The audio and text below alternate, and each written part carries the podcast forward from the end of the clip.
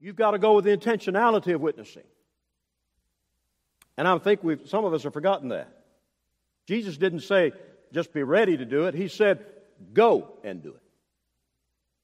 Go and do it. Now, God has convicted me of that. I'm not going to point my finger at you without my thumb being cocked back at myself. I've had to honestly face this fact. If I don't have a stated time of intentionally witnessing in the space of a week, I'm not likely to do it at all. I'll, I just have to be honest with you. There have been times, and this is a terrible confession for your pastor. There have been times when I've gone probably weeks without giving the gospel in a clear, present, complete presentation to somebody. But by God's grace, it's been different for quite a few months now, with very few exceptions. Behold, a sower went forth to sow. It was intentional, it was a dedicated activity, not an incidental one.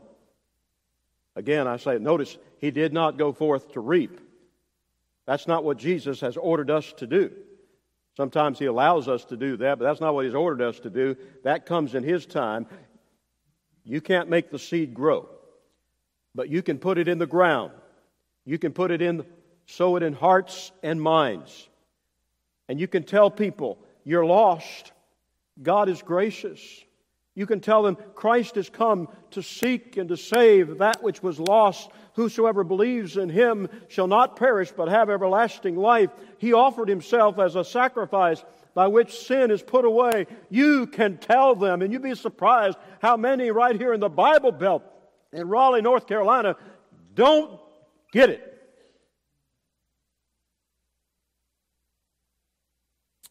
I'm finding that out every Saturday.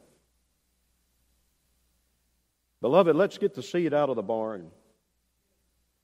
Let's get it out in the fields that ere long will be white unto harvest.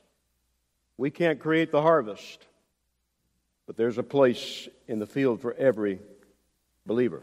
By the way, that's why God has left us here. And again, please don't misunderstand me. God has not left us here as believers to reform culture and make the world a better place. Now, wherever the gospel has penetrated and really made inroads, yeah, the world is a better place. But God hasn't left us here to do that. God hasn't left us here to build a utopia on earth. God has not left us here to eradicate AIDS and find a cure for cancer, as wonderful as that would be, because those people that are saved and their life extended are, by, by that cure are still going to die. Every one of them, unless they get saved and Jesus comes in their lifetime. And the only way they'll live forever is if the good seed of the gospel is sown in their hearts by someone doing it intentionally. And God causes it to spring up and bring forth fruit unto everlasting life.